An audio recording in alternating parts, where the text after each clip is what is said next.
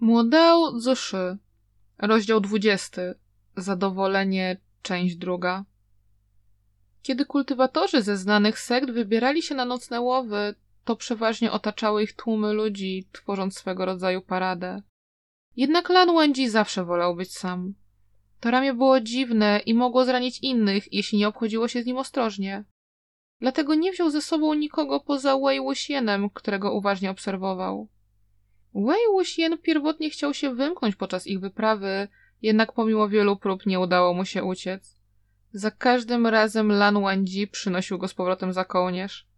Z tego powodu zmienił strategię i przylepił się do niego jak rzep. Szczególnie w nocy wdrapywał się do jego łóżka, by Lan Wangji uznał go za oblecha i wyrzucił. Jednak mężczyzna był nieugięty pomimo jego przeróżnych wygłupów. Kiedy Wei Wuxian wiercił się pod kołdrą, to wystarczało lekkie klepnięcie, by całe jego ciało zrobiło się sztywne. Wtedy Lan Wangji układał go pod drugą kołdrą, gdzie leżał do świtu. Wei Wuxian nie lubił przegrywać i po obudzeniu ciągle narzekał, że boli go całe ciało. Nie mógł powstrzymać myśli, że Lan Wangji po osiągnięciu dorosłości jest jeszcze mniej zabawny niż przedtem. W przeszłości robił się nieśmiały, kiedy się z nim droczono, nie wspominając, że robił to w zabawny sposób. A teraz nie tylko pozostaje niewzruszony, ale nauczył się kontratakować. Jak to możliwe? Podążając w kierunku wskazywanym przez rękę, wyruszyli na północny zachód. Codziennie grali odpoczynek, by uspokoić jej złość i mordercze intencje. Kiedy byli niedaleko Cinchy, to nagle zmieniła pozycję, dzięki której pokazywała im kierunek, układając palce w pięść. To oznaczało, że miejsce wskazywane przez rękę będzie gdzieś w tej okolicy. Wypytali o to mieszkańców i w końcu dotarli do małego miasta w Cinchy. Był dzień, a ulice zapełnione śpieszącymi się ludźmi. Wei Wuxian truchtał za Lan Wangji, kiedy wyczuł mocny zapach kosmetyków. Zdążywszy się przyzwyczaić do delikatnego zapachu drzewa sandałowego, którym pachniał jego towarzysz, Wei Wuxian natychmiast się skrzywił. Co sprzedajesz? Dlaczego to tak cuchnie? wypalił. Odór można było poczuć od szarlatana, który ubrany był w szaty kultywatora, a na twarzy miał wypisane oszust. Niósł skrzynię, z której sprzedawał coś przechodniom. Widząc, że ktoś się go o coś zapytał, uśmiechnął się i powiedział: Sprzedaję wszystko. Mój róż i puder są tanie, ale dobre. Paniczu, proszę zerknąć. Jasne, zerknę. Dla żony? Dla mnie. Wei Wuxian uśmiechnął się szeroko. Uśmiech szarlatana zrobił się wymuszony i pomyślał sobie, jaja sobie ze mnie robisz. Zanim stracił cierpliwość, inny młody mężczyzna zawrócił i do nich podszedł, mówiąc beznamiętną miną. Nie przeszkadzaj innym, jeśli nie masz zamiaru nic kupić. Ten mężczyzna był niezwykle przystojny, a jego szaty i wstążka na czole bielsze od śniegu. Miał jasne oczy i długi miecz przypięty u pasa. Szarlatan podawał się za kultywatora, więc co nieco o nich wiedział. Rozpoznając motyw sekty Gusulan, nie śmiał sprawiać kłopotów, więc uciekł, przytulając kufer do piersi. Dlaczego uciekasz? Naprawdę chciałem to kupić! krzyknął za nim Wei Wuxian. Masz pieniądze? zapytał Lan Wendzi. Jeśli nie mam, to możesz mi je dać. Mówiąc to, wyciągnął rękę, by przeszukać Lan Wendzi. Nie spodziewał się, że cokolwiek znajdzie, ale po kilku chwilach wygrzewał delikatną, ale ciężką sakiewkę z pieniędzmi. To nie przypominało czegoś, co nosiłby ze sobą Lan Wangji. Choć przez ostatnie kilka dni zrobił wiele rzeczy, których Wei Wuxian nigdy by się po nim nie spodziewał. Dlatego nie uznał tego za dziwne i natychmiast wziął sakiewkę. Tak jak się spodziewał, mógł zabrać wszystko Lan Wangji, a ten w ogóle nie okazałby niezadowolenia. Gdyby nie wiedział nic na temat uczciwości i wspaniałej reputacji Han to wątpiłby, że Lan Wangji i Mo Xuanyu łączyłby taki chaotyczny i bezradny związek. Bo inaczej dlaczego Lan Wangji miałby to znosić, kiedy posuwał się nawet tak daleko? Po przejściu kawałka Wei Wuxian spojrzał za siebie. Lan Wangji nadal stał w tym samym miejscu, wpatrując się w jego stronę. Wei Wuxian zwolnił kroku. Nie wiedział dlaczego, ale podświadomie czuł, że nie powinien iść tak szybko i zostawiać Lanwędzi w tyle. W tej chwili ktoś krzyknął. Patriarcha Ilin! Pięć monet za jednego, dziesięć za trzech! Kto? wrzasnął Wei Wuxian. Pobiegł szybko zobaczyć, kto go sprzedawał i znowu spotkał tamtego fałszywego kultywatora.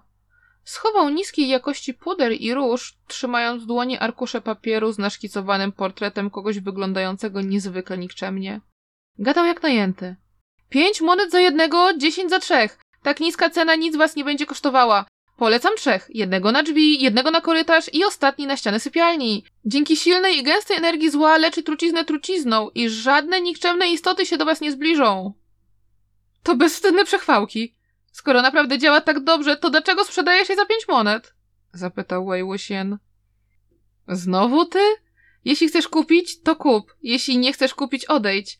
Jeśli chcesz wydać pięćdziesiąt monet na jeden, to mi to pasuje. Odpowiedział szarlatan. Wei Wuxian przejrzał stos arkuszy z odpychającymi zło portretami patriarchy Ilin. Naprawdę nie mógł zaakceptować, że ten przerażająco wyglądający, napakowany facet to on. Wei Wuxian to mężczyzna znany ze swej przystojności. Co takiego narysowałeś? Jeśli kogoś w życiu na oczy nie widziałeś, to go nie rysuj. Namotasz tylko w głowie młodszemu pokoleniu. Próbował się kłócić. Charlotte już miał odejść, kiedy Wuxian nagle poczuł od tyłu powiew wiatru. Natychmiast odskoczył w bok. Choć sam uniknął ataku, to sprzedawcę rzuciło w tył, prosto w pobliski kram. Niektórzy podeszli mu pomóc, inni zaczęli zbierać rozrzucone po ulicy przedmioty. Wszystko odbywało się bardzo chaotycznie. Szarlatan chciał przekląć, ale zobaczył, że został kopnięty przez błyszczącego panicza, który wyglądał na bogacza lub szlachcica, więc jego pełne wyższości zachowanie natychmiast spotulniało. Po chwili zauważył, że na jego piersi został wyszyty motyw białej peonii, iskry pośród śniegu, więc jeszcze bardziej podwinął ogon. Pomimo tego nie mógł przyjąć takiego kopniaka bez powodu, więc zapytał cienkim głosem: Dlaczego mnie kopnąłeś? Tak się złożyło, że tym młodym paniczem był Jinlin. Kopnąłem? Każdy, kto śmiał wymówić imię Wei Wuxian, powinien natychmiast uklęknąć przede mną z wdzięczności, że go nie zabiłem. A ty wrzeszczysz na samym środku ulicy. Chcesz umrzeć? Odpowiedział chłodno, krzyżując ramiona. Wei Wuxian wcale nie spodziewał się spotkać tutaj Jinlina, a tym bardziej, że ten będzie tak arogancki. Zastanawiam się, co się stało, że to dziecko ma tak słabe nerwy i silną wrogość. Odziedziczył wszystkie wady ojca i wuja, a żadnych dobrych cech matki. Jeśli trochę przy nim nie pogrzebie, to na pewno wiele straci w przyszłości, pomyślał. Widząc, że Jinlin nadal był zły i zrobił kilka kroków w stronę leżącego na ziemi mężczyzny, Wei Wuxian przerwał. Jinlin! Szatan nie śmiał pisnąć słówka, ale jego oczy wyrażały podziękę. Jinlin odwrócił się do Wei Wuxiena, a wymówione przez niego słowa wręcz ociekały wrogością. Jeszcze nie uciekłeś? Dobrze, możesz zostać. He? Przypomnij mi, kto został przygwożdżony do ziemi i nie mógł wstać? Zaśmiał się Wei Wuxian. Jin Lin wykrzywił się szyderczo i dmuchnął w krótki gwizdek. Wei Wuxian nie rozumiał, po co to zrobił, ale po chwili z oddali dobiegły go głośne sapnięcia jakiejś bestii. Kiedy odwrócił się, by zobaczyć co to, to z za rogu prosto w jego stronę wybiegł czarny pies duchowy sięgający dorosłemu mężczyźnie do pasa. Pełne strachu krzyki rozległy się na ulicy, natężając się. Wściekły pies atakuje! Wei Wuxian natychmiast pobladł i zwiał najszybciej jak umiał. Zawsze ciężko mu było o tym mówić, bo choć patriarcha Ilin znany był z bycia niepokonanym, to zmieniał się w tchórza w obliczu psa. Ale nie był w stanie nic na to poradzić. Zanim przygarnął go Jian Funmien, to wychowywał się na ulicy, często walcząc ze zjadliwymi psami o skrawki jedzenia. Po kilku ugryzieniach i pogoniach stopniowo zaczął okropnie bać się wszystkich psów, bez względu na ich wielkość. Dzianczyn często przez to się z niego śmiał. Gdyby powiedział o tym innym, to nie tylko byłoby mu wstyd, ale też niewiele osób by mu w ogóle uwierzyło. Dlatego prawie nikt nie wiedział. Tym razem Wei Wuxian umierał z przerażenia. Kiedy zobaczył wysoką, białą postać, to szybko wrzasnął z całych sił. Lanjan, ratuj mnie! Jin Lin był zdziwiony, kiedy zobaczył Lan Wenji. Dlaczego ten wariat znowu z nim był? Lan Wenji to poważna osoba, która nigdy nie plotkowała ani się nie śmiała. Nawet wielu uczniów z jego własnego pokolenia było nerwowych, kiedy go spotykali, więc co mówić o kimś młodszym?